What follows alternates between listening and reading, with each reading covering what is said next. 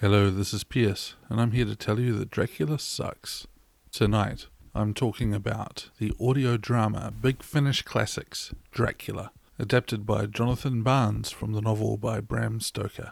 Big Finish is a British company devoted to making audio dramas. I first heard about them because they put out a line of Doctor Who related stuff. They probably still put them out actually. If you're unfamiliar with Doctor Who, it's a British TV serial that ran from 1963 to 1987 with a science fiction theme about an alien who periodically regenerates into new bodies. So he can be played by, or he or she now, can be played by new actors. It was a hugely popular British show, ran for yeah, 1963 to 1988, I believe, 25 years, maybe 89, and then was cancelled. But it retained an enormous fan base, and so there were novels and comic books and audio dramas made to fill in the gap until the show was finally revived in the 2000s, in which, guys, is still running, currently with Jodie Whittaker playing the Doctor. Anyway, so this is uh, Dracula by way of the Doctor Who people, in more ways than one. The thing that actually drew me to this is that Count Dracula himself is played by the British comedian Mark Gatiss. I say comedian, he's dabbled in quite a few more things than comedy at this point but I think he first came to prominence as a member of the comedy troupe The League of Gentlemen, a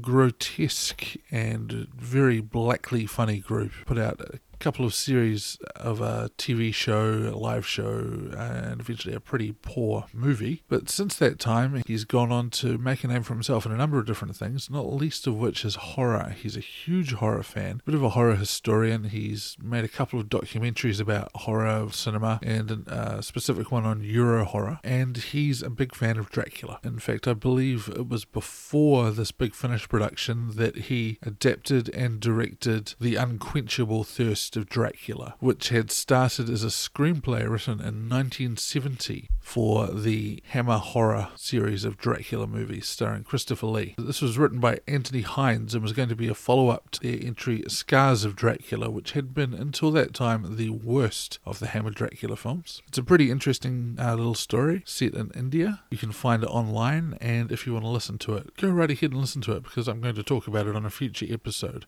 once I get into talking about the Hammer series. But today it's Big Finish Dracula. So Gatiss plays Dracula. The cast also has another Doctor Who connection through Katy Manning as Sister Agatha. Katy Manning had played Jo Grant, one of the Doctor's companions, in the early 1970s when Jon Pertwee played the Doctor, the third Doctor. So this is a condensed adaptation of Dracula. It's not an audio book per se. It's it's got a full cast. Each of the main characters has a different actor playing them.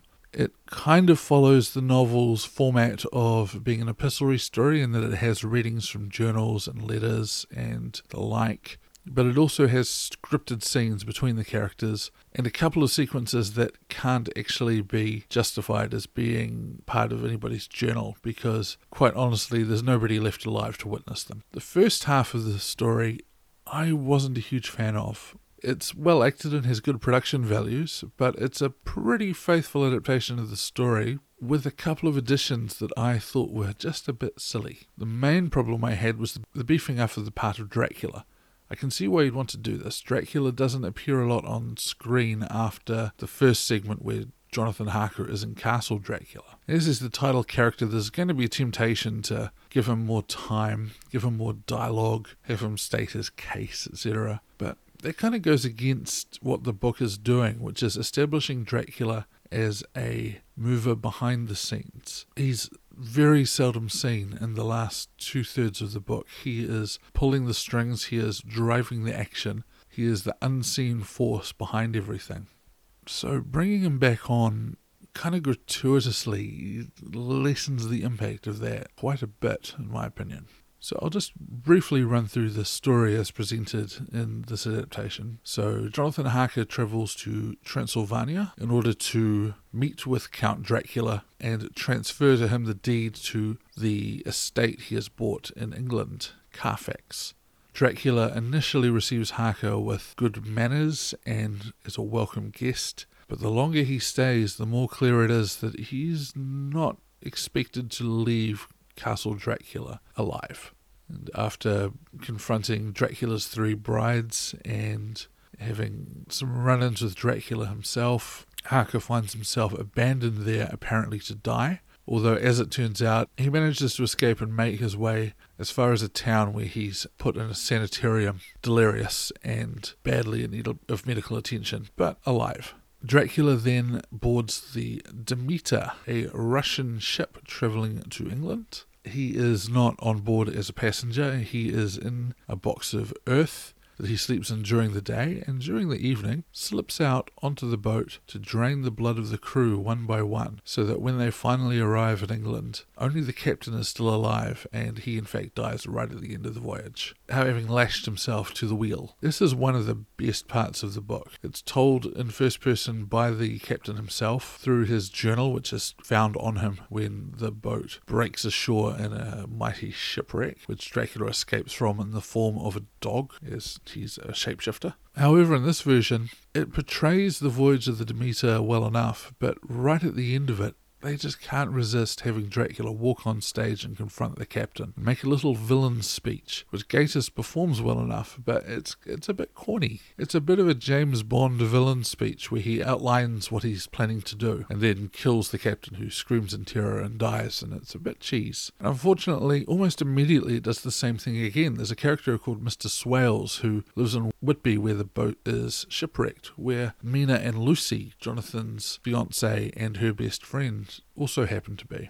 They meet Mr. Swales and he tells them some stories. In the morning after the shipwreck, Count Dracula comes and finds him and has a little conversation with him and then drains his blood and kills him. Again, it's a villain speech and it's a little corny and it's completely unnecessary. The other big addition to the first half is a major beefing up of the baby eating scene, which I'm sure fans of the book remember well because there's not many books of this period that feature three women eating a baby. It's made extremely vivid, and they give Dracula a new line of dialogue that almost works, doesn't quite. Again, it turns up the corniness of it all and makes it all a bit too over the top for my liking.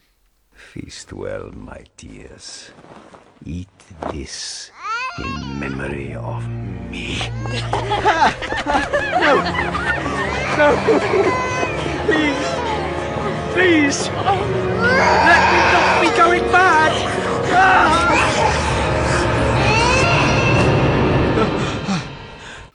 By the time I got to the end of the first half, I was a bit down on this adaptation.